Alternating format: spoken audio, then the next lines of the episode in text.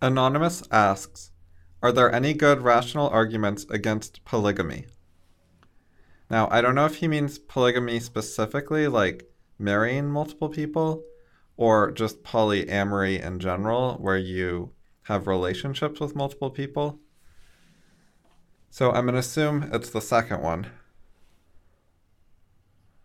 The biggest issue is the way we have relationships has developed over thousands of years. And if you want to do something different than the normal thing, there are a lot more ways to be wrong than right. There are more errors than correct answers. There's more ways to screw up than to make things better. So if you want to make a change to something important and make a significant change, then you need to know what the fuck you're doing. And poly communities in general have no idea what they're doing and make a mess of it. Knowing what you're doing for something of this difficulty level requires...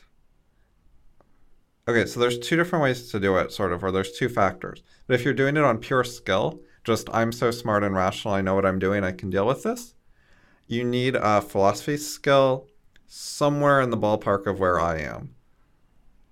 Maybe a bit less, but that leaves, maybe 12 people could do it in the world right now. So it's a bad idea. It's way too hard for people. It's beyond people's rationality. They do not understand philosophy and problem solving and all that shit well enough. And you need, to do polygamy, you would need at least 3 people that were that smart. They all have to be that smart. If 2 of them are smart and 1 of them is dumb, you're going to have big problems. Because the dumb one is going to fuck things up and not understand what's going on and cause problems.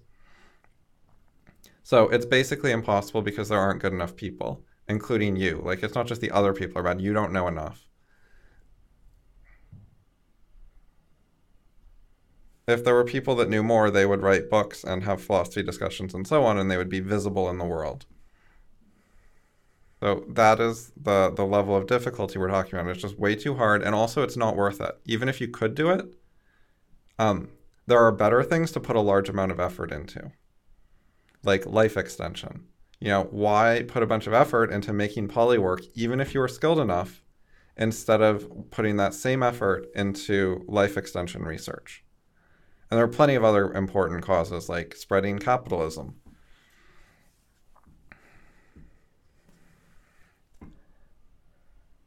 So I think it's kind of a waste of resources. Where's the upside? The reason people see upside in poly is that they think love and sex are super important. And that's wrong. And to the extent it's important, 99% of the importance comes from the traditions. So if you're going to follow the traditions, then it's important and you should do traditional stuff. Don't be poly.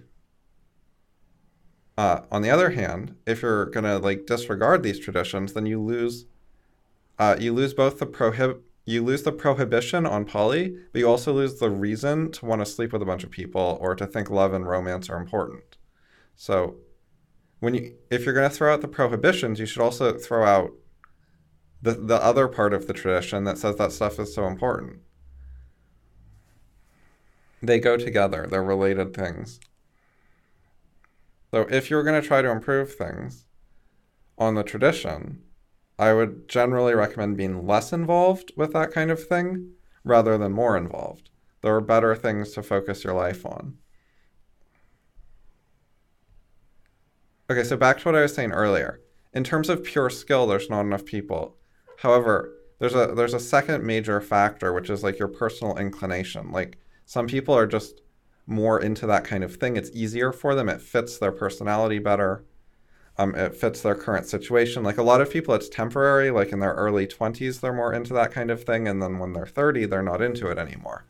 And it's okay, so it was easy for a few years when you weren't looking for a real marriage or a long-term relationship. So anyways, if you factor in that it's convenient for someone, they happen to like it already for whatever reason, stuff like that, then the skill level required for it to sort of work goes way down. It's still generally a bad idea and people usually make a mess of it, but it's like maybe 1 in 1,000 people could do okay when it was really convenient. Whereas if they just had to do it from pure skill with no convenience, then it's more like 1 in 1,000,000,000.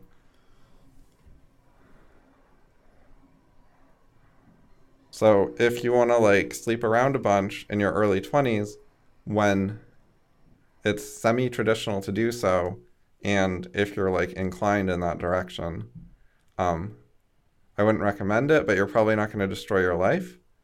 Whereas if you're like actually looking for a polygamous marriage that's supposed to last like 50 years and that's what you want to be doing when you're 40 or 50 or whatever, you're probably going to fuck up your life and put a ton of effort into something that's not that important in the big scheme of things. Like having some friends with benefits in your youth is one thing. And trying to be like polygamous as like a serious, major, important part of your life is something much different, harder, and both like dangerous and not beneficial. People need more reason in their lives, not more sex. They don't need more like emotion triggers. People should spend more of their time online having like thoughtful discussions and reading books and that kind of stuff, rather than spending more of it having relationship drama with a larger number of people in person. There are other issues with this stuff. People get pressured into it. Vulnerable people get pushed into things that they don't really want. Some people are told that it's rational and they don't know how to argue against it, but they're not comfortable with it, and then they get pressured into it, and that's bad. You should not be pushing it on people just because they're bad at debating things and they don't know how to say no. Like, we live in a culture with certain customs and traditions, and people know how to live in that culture, and then when you do something different, it's really easy to hurt other people who don't know how to deal with you when you're acting non-traditional and weird. And people often don't tell you when you're hurting them, or they don't understand what's going on. It's very easy to hurt people without realizing it when you refuse to follow the normal ways of interacting with other people. When you do something different, someone else might have a bad time, and it can be your fault, and it's easy to not realize you're doing that and hurting a lot of people.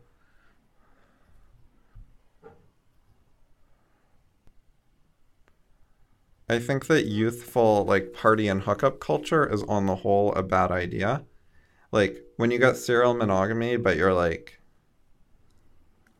you switch partners frequently, you know, it starts to blur the lines towards poly, and then it when things get hazy enough, like you get back together with someone after breaking up with them a little while later, like 2 weeks later, and now you're like switching back and forth between partners. That gets like very similar to poly because you keep switching partners, including it's like partner A, then partner B, then partner A, then partner C, then partner A again, and then partner B again, and stuff like that happens. It starts looking less and less like serial monogamy. So I understand how people like blur the lines and slide into something that's a bit more poly when they're doing that stuff, but I don't think that stuff makes their lives better. They're just chasing fun. And the proper way to get like positive emotions is to have rational values and pursue them. And sleeping with a bunch of women, or the female equivalent of like attracting a bunch of men, like being what they want so they like you. It's similar on both sides. You try to get social status and impress members of the opposite sex and like have your pick of who to sleep with and outcompete people in a popularity contest. Like all that stuff it's not deep, it's not thoughtful, it's not what matters in life. You should value other things.